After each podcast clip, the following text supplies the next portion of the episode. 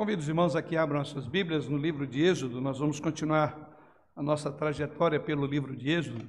As últimas mensagens estamos estudando sobre esse livro, ou pelo menos algumas partes é, desse livro de Êxodo, e eu convido os irmãos a que abram aí no livro de Êxodo, capítulo 2. Livro de Êxodo, capítulo 2, aqueles que nos acompanham aí em seus lares tendo a sua Bíblia, acompanhe aí a leitura do texto da palavra do Senhor. Para aqueles que não possuem Bíblia, que eventualmente estejam nos acompanhando pelas redes, eu creio que o texto será é, disponibilizado de maneira que você pode acompanhar essa leitura aí também na sua tela. Nos diz assim a palavra do Senhor Êxodo, capítulo 2, a partir do verso 1. Foi-se um homem da casa de Levi e casou com uma descendente de Levi. E a mulher concebeu e deu à luz um filho, e vendo que era formoso, escondeu-o por três meses. Não podendo, porém, escondê-lo por mais tempo, tomou um cesto de junco, calafetou-o com betume e piche, e pondo nele o menino, largou-o no carriçal à beira do rio. A irmã do menino ficou de longe para observar o que lhe haveria de suceder. Desceu a filha de Faraó para se banhar no rio, e as suas donzelas passeavam pela beira do rio. Vendo ela o cesto no carriçal, enviou a sua criada e o tomou. Abrindo-o, viu a criança, e eis que o menino chorava. Teve compaixão dele e disse: Este é menino dos hebreus. Então disse sua irmã, a filha de Faraó: Queres que eu vá chamar uma das hebreias, que sirva de ama e te crie a criança? Respondeu-lhe a filha de Faraó: Vai. Saiu, pois, a moça, chamou a mãe do menino. Então lhe disse a filha de Faraó: Leva este menino e cria-mo. Pagar-te-ei o teu salário. A mulher tomou o menino e o criou. Sendo o menino já grande, ela o trouxe à filha de Faraó, da qual passou ele a ser filho. Esta lhe chamou Moisés e disse: Porque das águas o tirei. No primeiro capítulo deste livro, na semana passada, nós vimos a mão de Deus trabalhando providencialmente para cumprir a promessa feita a Abraão, a Isaac e a Jacó. E vimos naquela, naquela ocasião que ele fez isso, trazendo José do Egito e com José todos os seus irmãos, que compunham a sua família de 70 pessoas Vimos também que o rei do Egito, por ver multiplicar-se daquela geração dos israelitas, haviam se tornado uma nação gigantesca. Então, o Faraó, vimos também que ele adotou uma política de crueldade, de opressão para com os israelitas. Porém, as suas estratégias fracassaram, sendo a primeira delas impor uma carga mais pesada nos trabalhos dos judeus ali no Egito e a segunda delas, a tentativa de aniquilar as crianças que nascessem através daquelas parteiras, porém fracassou. E assim, temendo o decreto de Faraó, vimos agora que pediu o Faraó, ordenou Faraó para que esses recém-nascidos fossem agora colocados no rio, jogados no rio.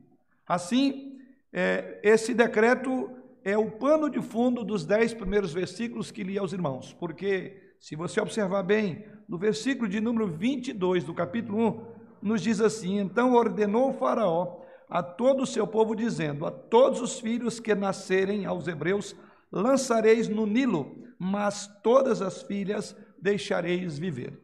Então, esse é o nosso pano de fundo, né? é o contexto da passagem que nós temos para considerar nesta noite. E neste capítulo que nós vamos encontrar mais uma vez a mão de Deus em ação em relação à história do povo de Israel. E agora vamos ver Deus preservando a vida de uma criança. O nosso texto vai falar sobre isso essa noite, ou trata sobre isso essa noite. E Deus haverá de prover meios para que essa criança sobreviva a mais um intento do indignado Faraó com relação ao crescimento dos judeus, para que através desse, dessa criança Deus suscitasse aquele que viria a ser o libertador de Israel. E o tema da nossa noite é exatamente esse: nascimento e preservação do libertador de Israel. Vamos orar. Pai, mais uma vez voltamos-nos à tua presença, agora para suplicar que nos conduzas por meio desta passagem. Te louvamos pelo teu santo livro, te louvamos por esta passagem desta noite, a qual, por certo, o Senhor nos fará olhar a ação providencial do Senhor por meio de todos os acontecimentos na vida desse que seria o grande libertador de Israel, o teu servo Moisés. Para que, olhando esta mensagem, enxergando os teus ensinos, possamos também aplicar na nossa vida. Assim oramos em Cristo Jesus, pedindo-te que abra-nos os olhos da fé, além dos olhos físicos, para enxergar esse texto. E em Cristo nosso Senhor que nós oramos. Amém. Então, o nosso tema, nascimento e preservação do libertador. E a primeira coisa que eu quero olhar para esse texto é o modo como a família ah, dessa, desse menino agiu. Ou seja, vamos enxergar exatamente a fé desta família aqui, a família da aliança, a família do pacto, essa família que cria na promessa de Deus.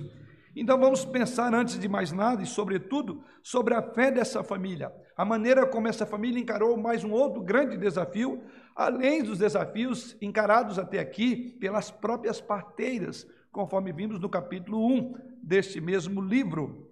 E aqui o que nós vamos ver é exatamente isso.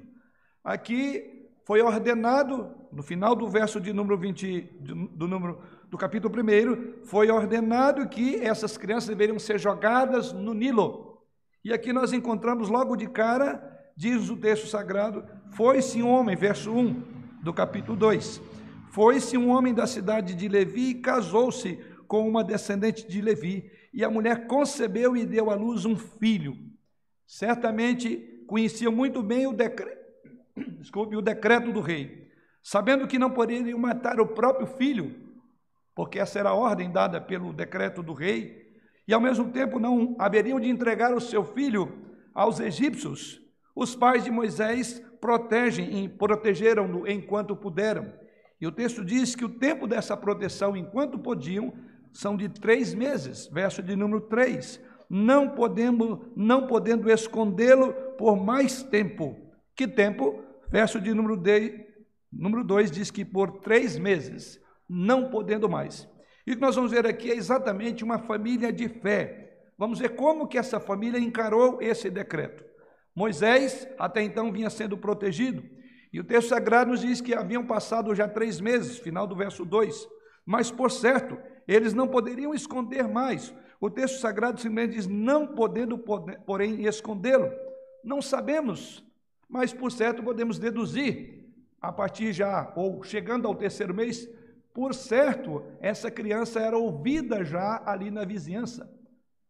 Quem sabe esse não podendo significa que não podia esconder mais que até então esta mulher, que depois vamos enxergar quem de fato ela é, ou seja, é Joquebed, essa mulher, o texto sagrado só diz um homem e uma mulher, da descendente de Levi, mas lá em Êxodo capítulo 6, verso 20, este homem era Arão e essa mulher era Joquebed. Então vamos direto a quem é essa mulher que aqui não é descrita, mas entendemos e sabemos que era Joquebede. A ideia é que Joquebede, por certo, ela ficou nove meses.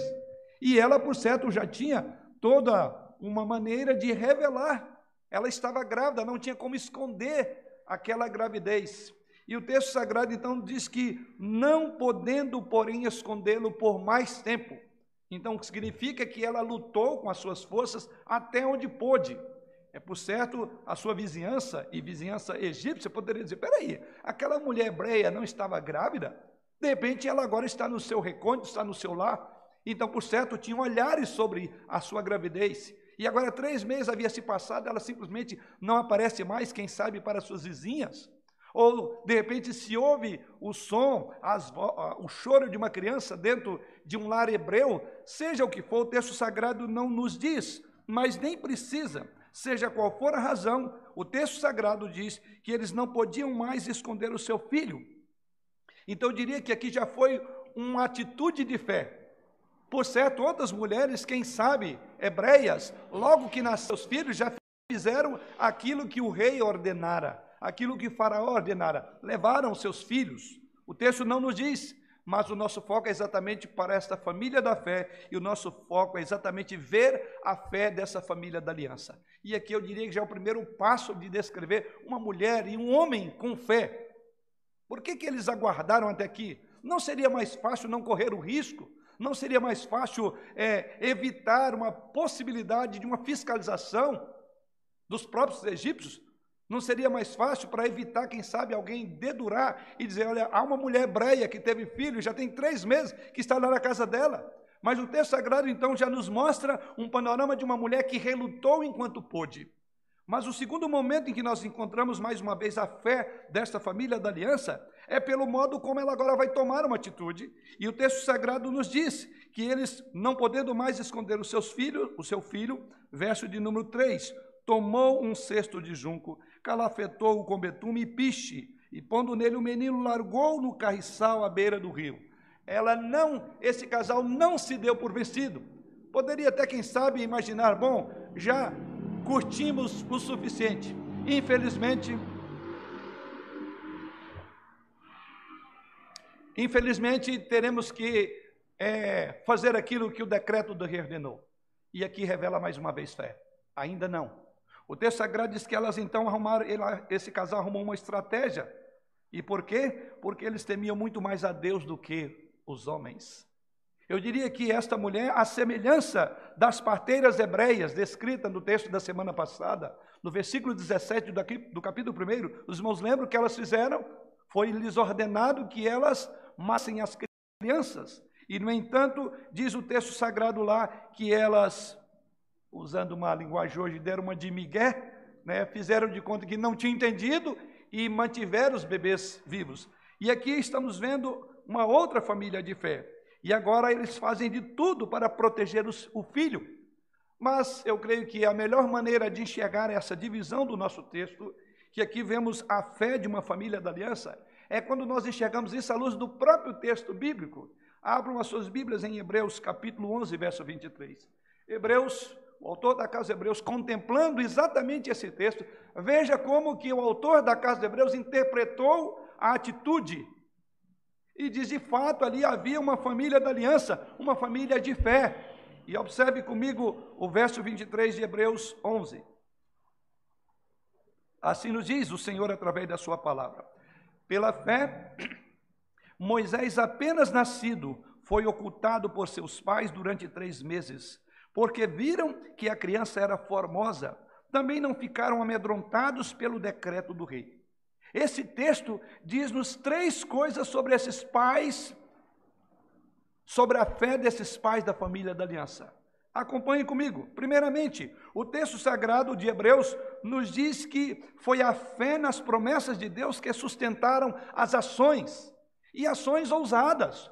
Primeiro, de reter essa criança por três meses.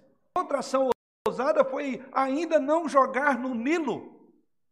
Então, o autor da Casa de Hebreus interpreta isso e diz exatamente: em tudo que eles faziam, em toda a sua desobediência ao decreto de Faraó, fé nas promessas de Deus é o que os impulsionava, porque o texto diz: pela fé, Moisés, apenas nascido, foi ocultado pelos seus pais. Então, o próprio autor da Casa de Hebreus diz que a razão de ter sido ocultado é porque eles tinham fé, eles criam no Deus de Abraão, de Isaac e de Jacó. Eles haviam ouvido falar sobre a promessa que Deus fizera a Abraão, a Isaac e a Jacó. E o texto sagrado diz que pela fé Moisés foi escondido pelos pais. Mas há uma segunda coisa que o autor da Casa de Hebreus nos ensina, ainda nesse texto. Em segundo lugar, nos diz algo também sobre o próprio Moisés. E eu diria que é algo que conferiu, por assim dizer, a, a, a, a, o ornamento dessa fé, o que ornava a fé dos pais de Moisés. Veja o que ele diz, porque eles viram que a criança era formosa. Não é isso que está lá no texto de Êxodo, capítulo 2, versículo 3? Diz lá que este filho era formoso, verso de número 2, melhor dizendo. E a mulher concebeu e deu à luz um filho, e vendo que ele era formoso. Talvez você fala, mas como assim?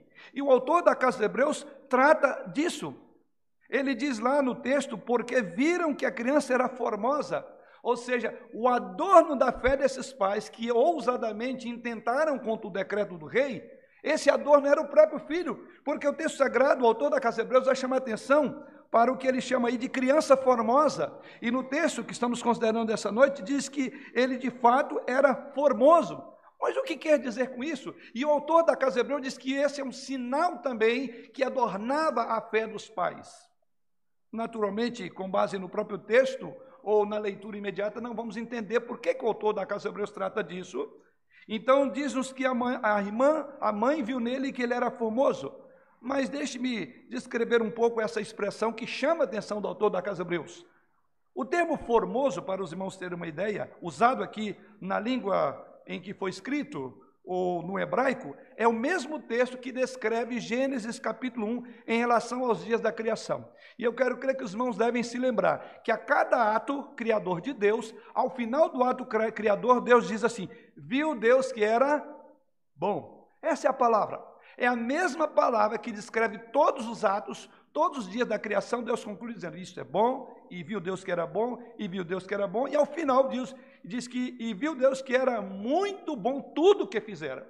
Pois bem, queridos, essa mesma palavra para descrever o termo aqui na nossa língua, é como alguém que era formoso, era bom. A palavra em hebraico é a mesma. Então, o que o autor da Casa Hebreus está dizendo que há algo em Moisés que parece indicar a aprovação divina que repousava sobre a criança. Assim como cada ato criador ele aprovava o ato criador dizendo isto é bom, é a mesma palavra para descrever. E viu Deus que era bom. Em outras palavras, a ideia do texto é que havia uma aprovação divina que repousava sobre aquela criança. E o autor da Casa Hebreus diz que essa aprovação divina que repousava sobre a vida da criança é que fortalecia também os pais de, de Moisés. É curioso isso. Arão e Joquebede confiavam na promessa de Deus e eles encontraram em seu filho algo para ornar a sua fé. Mas há uma terceira verdade que o autor da Casa de Hebreus fala com relação à fé desses pais. Observe, no final ele diz: também não foram amedrontados pelo decreto do rei. É assim que o autor da Casa dos Hebreus enxerga. Ou seja, em terceiro lugar, ele nos diz que a fé desses pais da aliança, na verdade, lhes impediu de que ficassem amedrontados. A fé foi um meio para expulsar o medo do decreto de Faraó.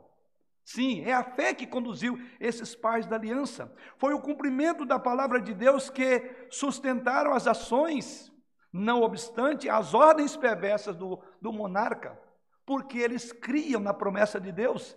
Em outras palavras, o texto diz que eles foram ousados para obedecer a Deus, porque criam em suas promessas e temiam muito mais ouvir a voz de Deus do que a voz do poderoso Faraó. Você então entende porque o nosso primeiro destaque no texto é a fé da família da aliança, é isso que encontramos. Mas, prosseguindo o texto, diz algo mais, voltando ao nosso texto dessa noite.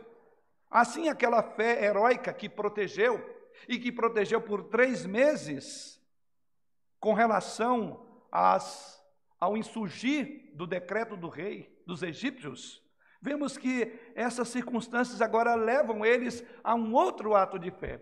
Se foi um ato de fé guardar essa criança por três meses, eles não poderiam mais esconder os seus filhos, o seu filho. Então diz o texto que eles fizeram um cesto de junco. E aqui nós vamos ver mais uma atitude fé, da fé desses pais. O texto sagrado diz que eles tomaram um cesto de junco, verso de número 3, calafetando com betume e piche, e pondo nele o menino, largou no carriçal à beira do rio.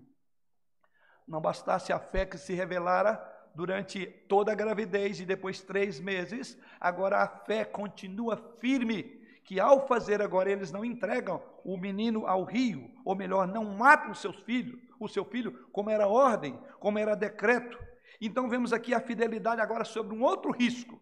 Se havia um risco interno, agora há um risco externo maior, porque agora essa criança seria colocada, conforme o próprio texto diz, seria jogada no rio mas ela não foi jogada, ela foi colocada num cesto, conforme vemos, e diz que eles fizeram um cesto de junco, calafetou esse cesto e deixou entre as plantas à margem do Nilo. Desta forma, então, irmãos, entendemos que eles encontraram um mecanismo engenhoso para obedecer o decreto do rei em parte. Por que, que eu digo isso? Lembra das parteiras? Ela falou: olha, as mulheres hebreias são muito mais rápidas. Elas não mentiram, porque elas eram mais rápidas, né? Então havia, por assim dizer, uma brecha ali. Aqui temos uma outra. De certa forma, o decreto não dizia sobre fornecer uma balsa salva-vida. O texto não diz. Era para colocar no rio, jogar no rio, no rio. E o decreto não especificava. Ironicamente falando, claro, a ideia era matar. Em outras palavras, em parte foi obedecido.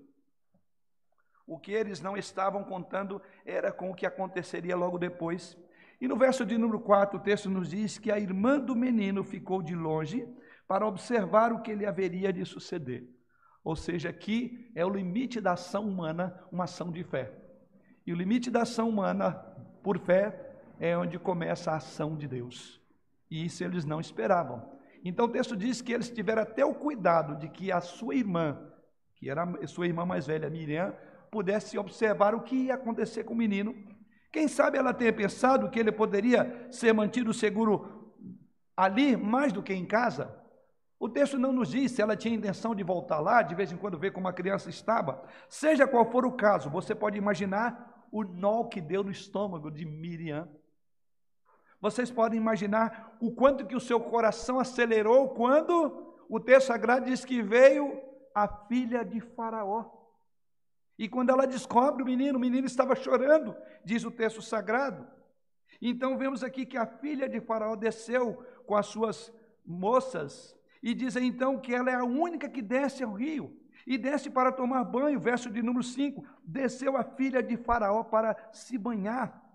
E ela ouve a criança chorando, e ela abre a cesta e ela vê o bebê. Quem sabe na mente de Miriam poderia ter imaginado: está tudo acabado, deu certo até aqui. Não, a fé não se desespera. Aliás, nós vamos ver como que Miriam vai interagir nesse próprio cenário catastrófico para quem não tem fé, assustador. Quem sabe até a sua atitude de, ao ver a filha de Faraó aproximar, até de desgrenhar o cabelo, de falar: Meu Deus, aquilo poderia ser até algo negativo. Veja que Miriam entra na cena como se não houvesse amanhã, como se nada pudesse estar acontecendo. É uma família de fé. Vemos aqui as terríveis circunstâncias em que a fé corajosa de Arão e Joquebede foram colocadas. E onde é que nós vemos isso? Observe que à medida que a filha de Faraó vê esta criança, diz no final do verso 6, desculpe, verso 5, verso 6 todo ele.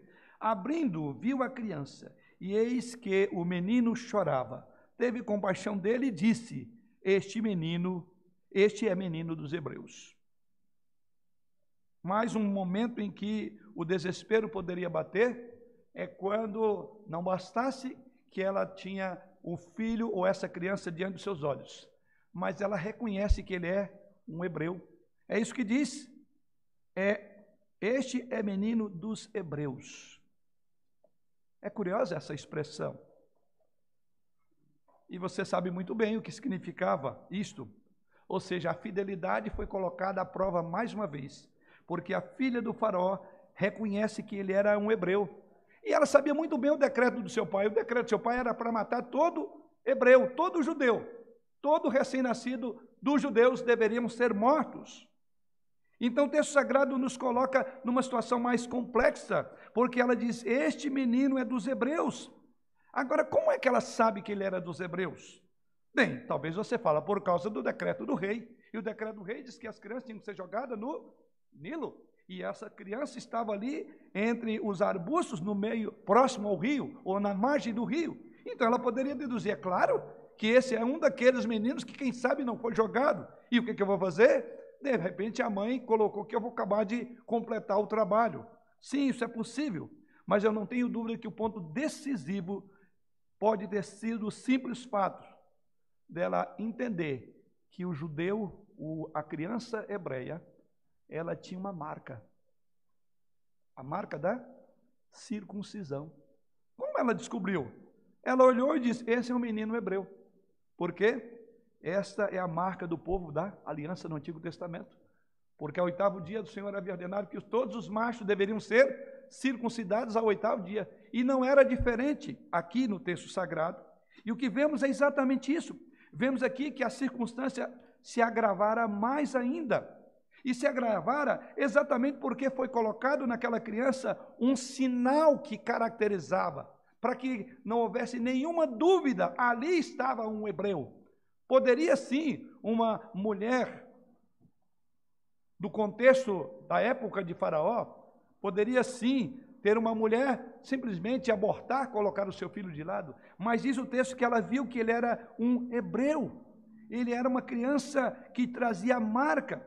O ponto decisivo é exatamente este. Então você vê aqui essa terrível circunstância complicando mais para a vida dessa, dessa mãe e da sua irmã, ou a irmã de Moisés, era decisivo no Antigo Testamento que aqueles que pertencessem a Deus, através da promessa de ser selado com ele, esse selo era exatamente isto: o selo da circuncisão. Mas colocar a marca na carne e no prepúcio daquela criança, naquele contexto, era identificá-lo. Para todos aqueles que o vissem que ali havia uma criança judia. E, portanto, em últimas palavras, seria assinar a sua sentença. Então é fé. A mãe de Moisés, Arão e Joquebede, poderia simplesmente ter dito, Senhor, numa circunstância como essa, só imagina, já vamos tentar dar o nosso jeito aqui para evitar que o nosso filho morra. E numa circunstância como essa, eu sei que se eu fizer a circuncisão do meu filho, vai ficar muito claro que ele é um, um hebreu, de que ele é um judeu. Ela poderia ter racionalizado juntamente com seu marido e dizer, não, vamos deixar isso para depois, uma outra ocasião. Mas não. Anão e Joquebede, vendo os horrores decretados ao seu redor, quanto a crianças judias que nascessem, mesmo assim, eles deixam isso para a vida da criança. Certamente, vemos aqui uma vida de fé, mesmo sob uma circunstância mais grave. Aliás, Sproul, no seu livro, ele aborda exatamente essa questão, dizendo a seguinte, da seguinte forma: ao largar o pequeno cesto na água, essa mãe tinha tanta razão para ter esperança de que seu filho sobrevive, sobreviveria, quanto Abraão ao oferecer Isaac sobre o altar. Sproul prossegue dizendo: a única esperança dessa mãe estava na mão invisível do Deus que fez o rio e, em último caso, governa suas reviravoltas e correntezas. O nome desse livro é A Mão Invisível, Sproul. Ela tinha, como diz Sproul, tanta razão para ter esperança de que seu filho sobreviveria quanto Abraão quando teve que entregar o filho ao Senhor. Fé. Esta é a única razão. Como o próprio Sproul conclui dizendo que a esperança estava na mão de um Deus invisível as mãos invisíveis de Deus estavam atuando naquele processo. E ela entendia que, em último caso, Deus haveria de governar, inclusive, as reviravoltas da correnteza do Nilo. Isto é fé. Isso é família que confia na promessa de Deus. Para aplicar essa primeira parte da nossa meditação esta noite, dessa família de fé, hoje nós administramos não mais a circuncisão, mas o batismo como sinal do novo pacto. E esse sinal, ele equivale à circuncisão do Antigo Testamento. Assim como a circuncisão do Antigo Testamento era um sinal visível de pertencer ao povo de Deus, era o símbolo da promessa de Deus de salvar aqueles que confiavam nele pela fé. Da mesma forma, hoje nós fazemos isso em relação ao batismo, porque o próprio apóstolo Paulo afirma em Romanos, capítulo 4, verso 11, dizendo que o batismo é o selo da justiça da fé. E aqui em Êxodo 2, a atitude dos pais de Moisés nos ensina como nós hoje, pais da aliança, que trazemos os nossos filhos ao batismo para pertencerem ao povo de Deus, como devemos agir? Como devemos agir em relação aos nossos filhos, que dedicamos ao Senhor através do batismo?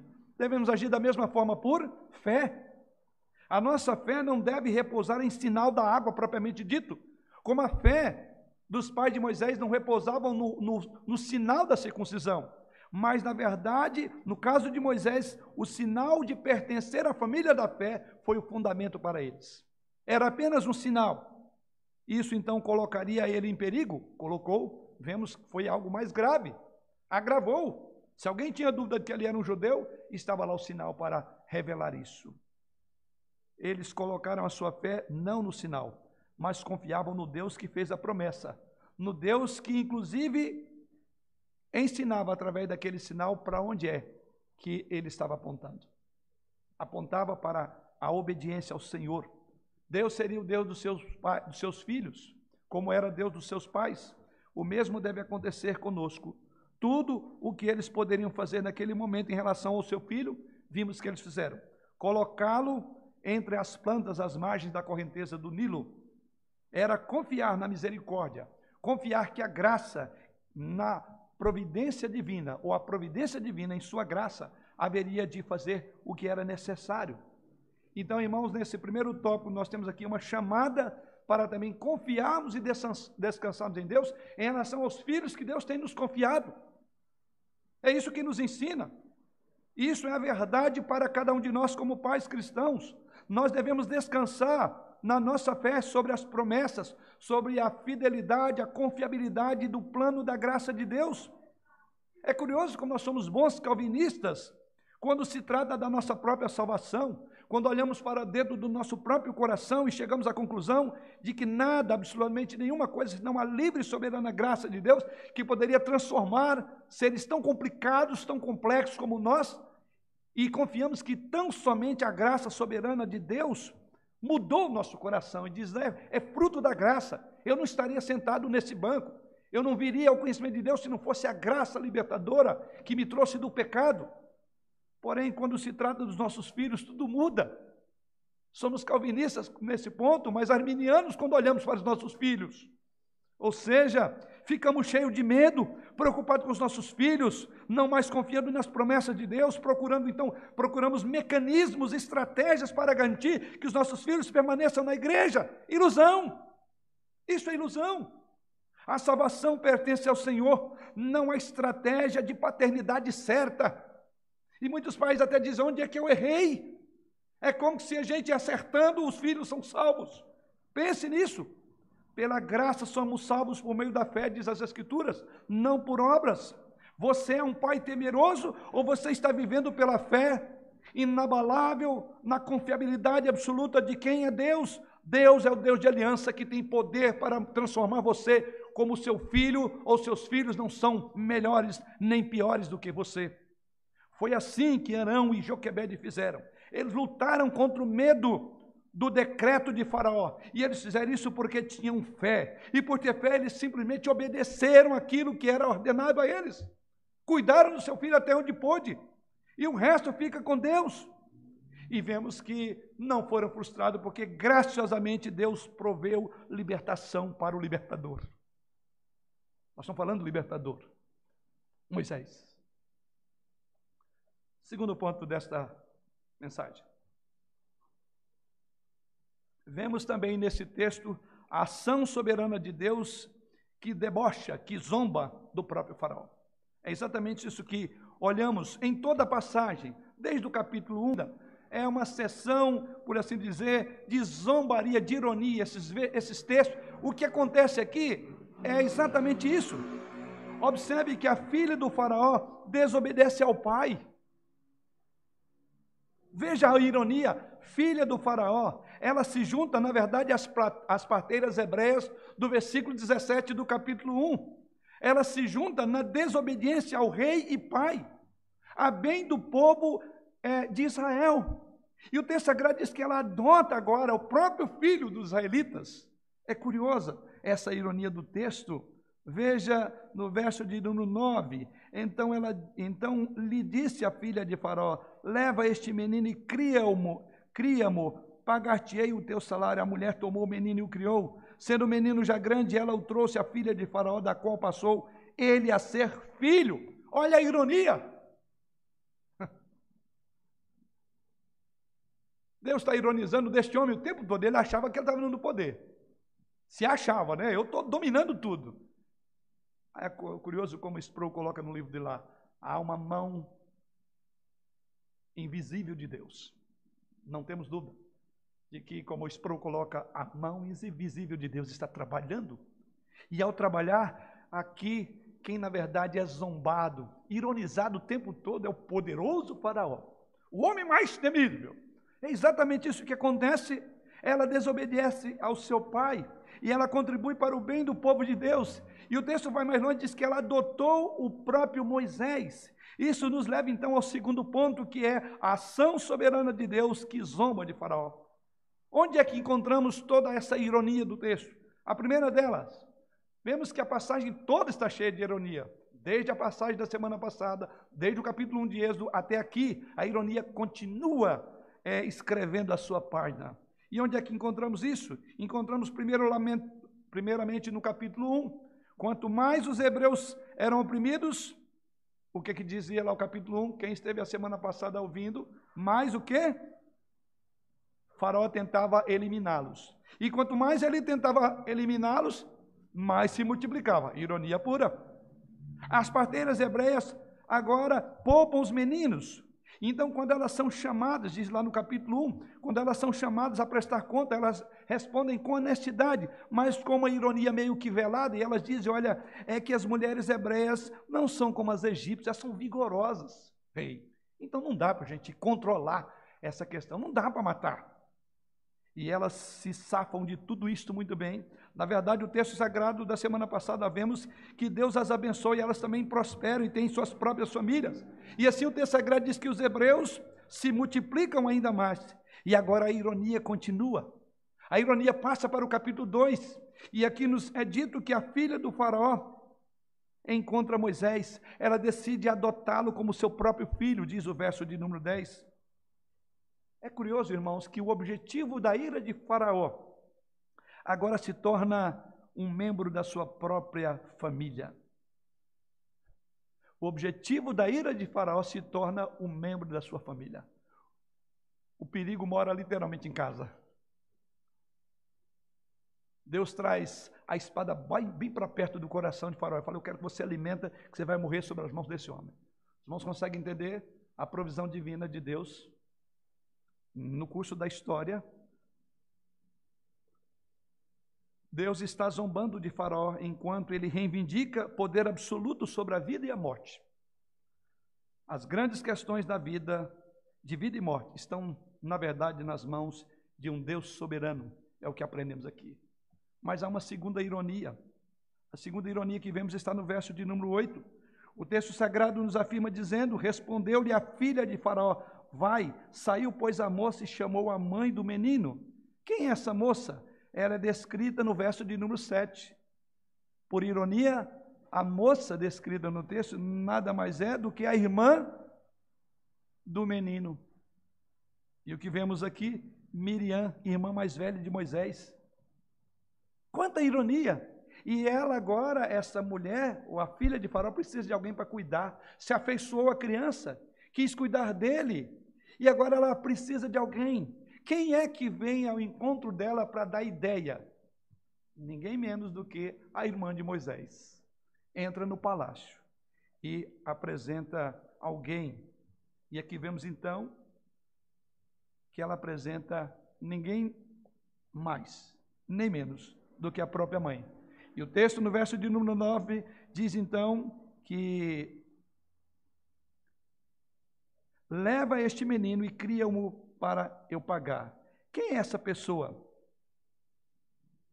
Miriam apresenta a mãe dela, para que a mãe dela cuide da criança, amamente a criança. Aqui está, mais uma vez, a ironia. O tempo todo, sem que este faraó soubesse, as bases para a concretização do seu maior medo está sendo construída solidamente dentro da sua casa. Qual era o seu maior medo?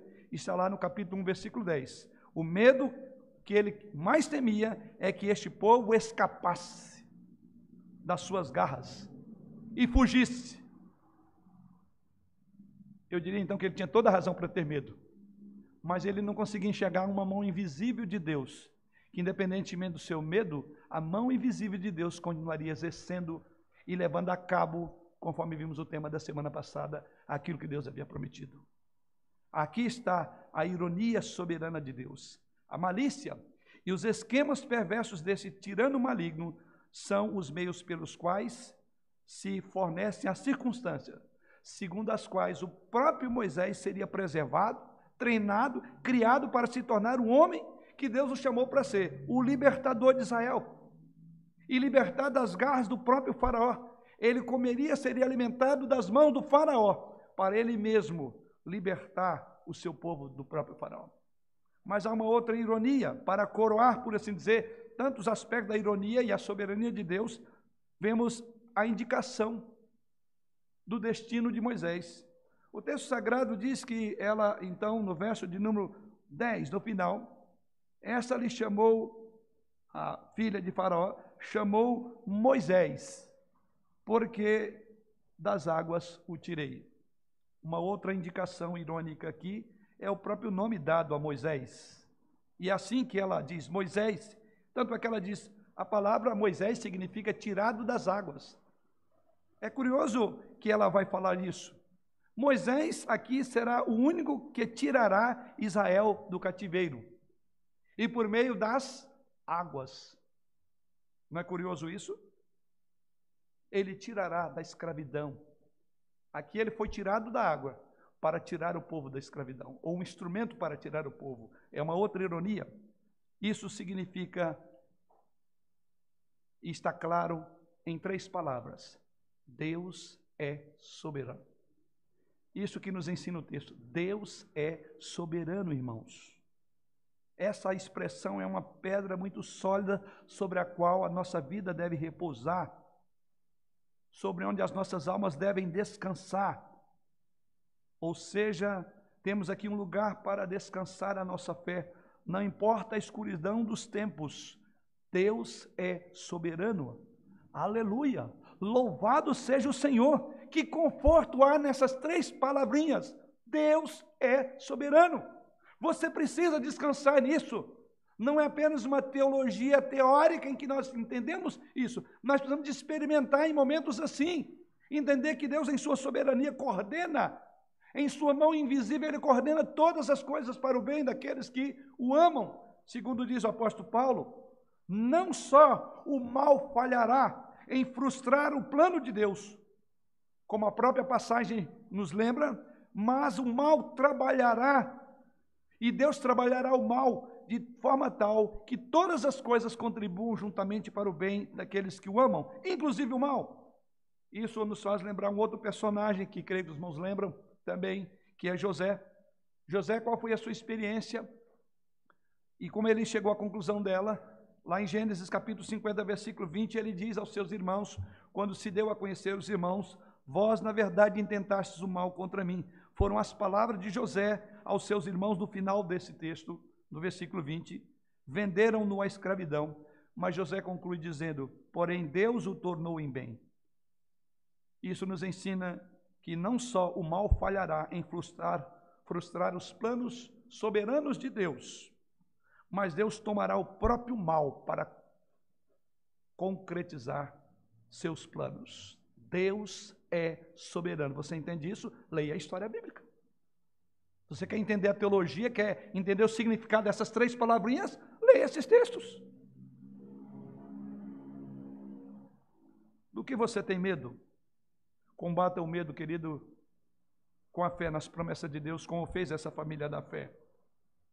Deus, em sua soberania absoluta, é capaz de cumprir as suas promessas. E ele fará isso, inclusive, ironizando daqueles que tentam impedir a sua mão. E ele mesmo afirmou: agindo eu, quem impedirá? Porque Deus é soberano. Que a fé na soberania de Deus venha substituir eventuais medos pela alegria de saber que ele vai acabar com o mal e a rebelião. Mais do que isso, Deus aqui está ironizando o mal de Faraó, como ironizou Satanás na cruz, como depois os principados e potestades pela sua obra. Esse é o Deus em quem nós cremos. Algo pequeno para o seu Deus. Se houver, ele não é o Deus dessa escritura. Ele não é soberano. Mas o Deus em que você crê e que eu creio é um Deus que nada é grande para ele. Como alguém disse, não julgue o Senhor pelo seu limitado entendimento, mas confie nele pela sua graça. Não julgue ao Senhor pelo seu limitado entendimento dele, mas confie nele pela graça.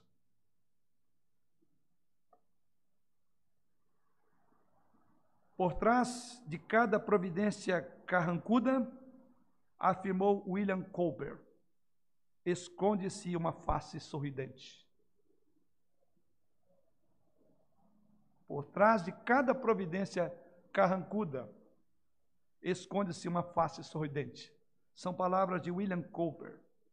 Quem foi William Cooper? Foi um homem, um compositor evangélico inglês, que enfrentou muitas e avassaladoras crises de depressão. Mas nas noites mais escuras da sua alma, ele compunha lindas canções que têm edificado milhões de pessoas. E essa é uma frase dentro de uma de suas canções. Que coisa extraordinária. É a providência de Deus se vê por trás de cada aspecto carrancudo. Ele diz que há uma, um sorriso de Deus. Ri-se o Senhor. Aliás, o Salmo 2 fala de que Deus ri daqueles que tentam destruir o seu filho, Jesus Cristo. Mas em terceiro lugar, a fé de uma família da aliança e a ação soberana de Deus que zomba de Faraó. E em terceiro lugar, os sinais da vida de um libertador se vê em todo esse texto. E é exatamente esse nosso último tópico. Vemos aqui os sinais da vinda de um futuro libertador. É exatamente isso. E esses, esses sinais nós já vimos, eu só quero agora simplesmente listá-lo aqui. Quero fazer uma revisão. Quais são os sinais da vinda desse libertador ou desse futuro libertador? Primeiro deles, nós vimos como a mãe de Moisés viu que seu filho era, a palavra em, hebraico é tov, que é aquela palavra hebraica para bom. Ou seja, a própria mãe viu que era bom, ou no nosso contexto aqui, que ele era formoso. Ou seja, essas palavras aqui ecoam a bênção de Deus sobre a criação, quando Deus viu que tudo era bom. Em outras palavras, essa era uma criança que ela cumpriria um bom desenho de Deus. Era bom. Foi Deus quem fez assim. Deus tinha um propósito na vida dessa criança. Em segundo lugar, a palavra para a própria cesta, que é usada para onde Moisés seria colocado, né? É uma outra palavra no texto hebraico. E essa palavra aqui é usada para outro grande libertador, outra grande libertação, a arca. Como na época de Noé, é a mesma palavra, uma arca em que Moisés é colocado. Ou seja, Moisés, como Noé, será o salvador do povo. Ele o libertará da ira de Deus. Então aqui há sinais da vinda. Ele será um libertador, porque ele fora tirado das águas e através da segurança da arca, que é a mesma palavra aqui para o sexto.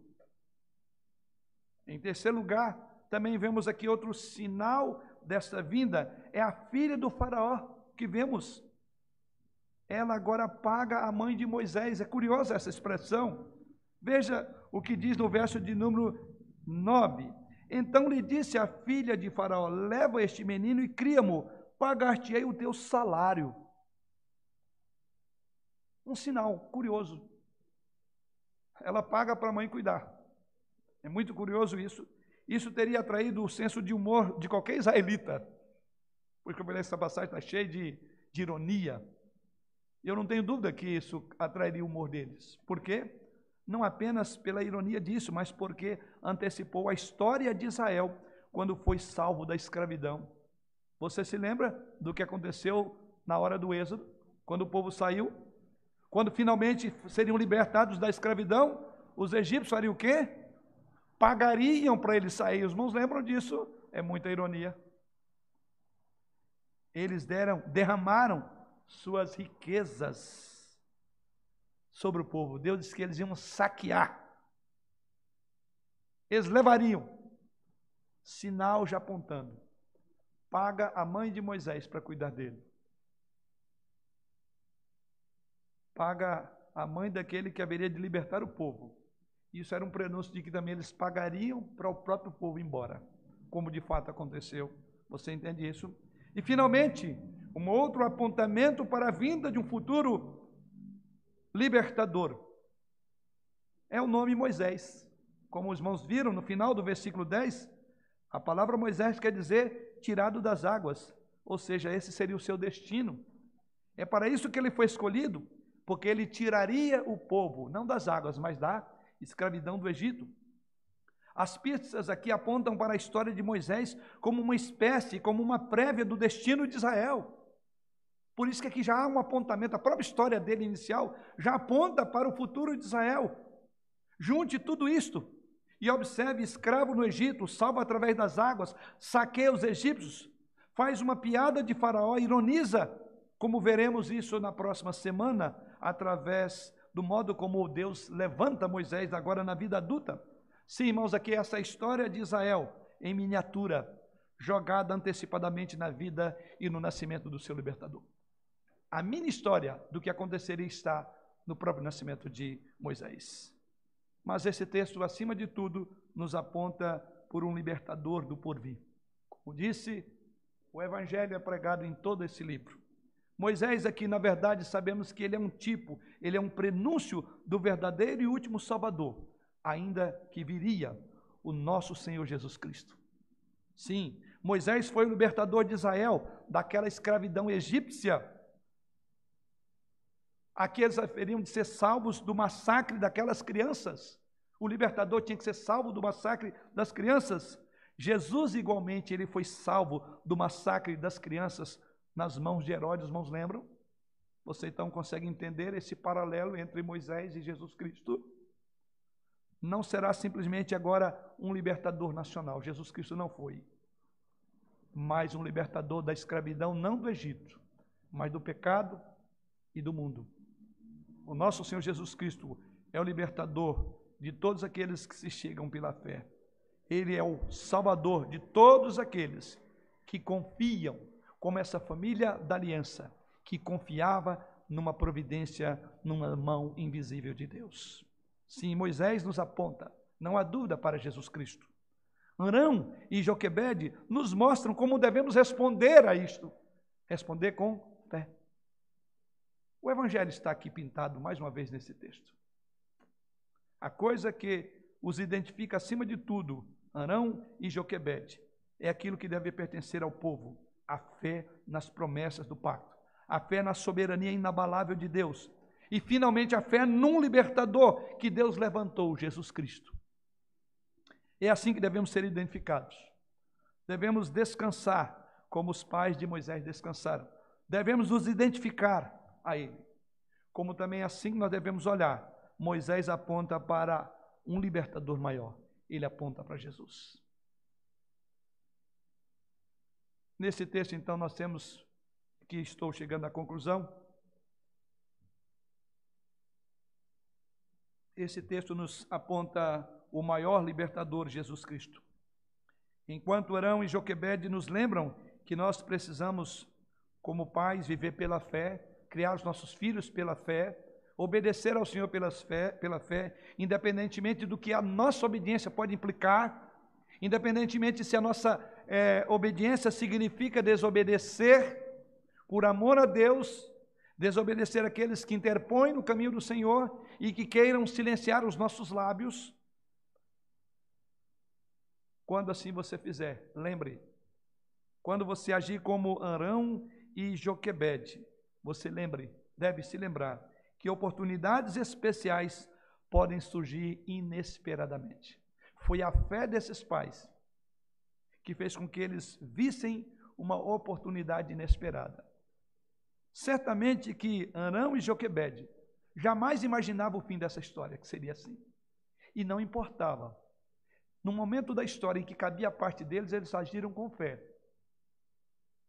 Não deixe então que o medo de que possa acontecer algo com você, faça com que você perca uma oportunidade de ser fiel ao Senhor e colocar o seu problema junto ao rio, junto à correnteza. Como diz Sproul, Deus controlará. Esteja atento às oportunidades que Deus oferece e tire o pleno proveito dela. Ande pela fé. Também que as Escrituras diz que o justo vive e anda pela fé.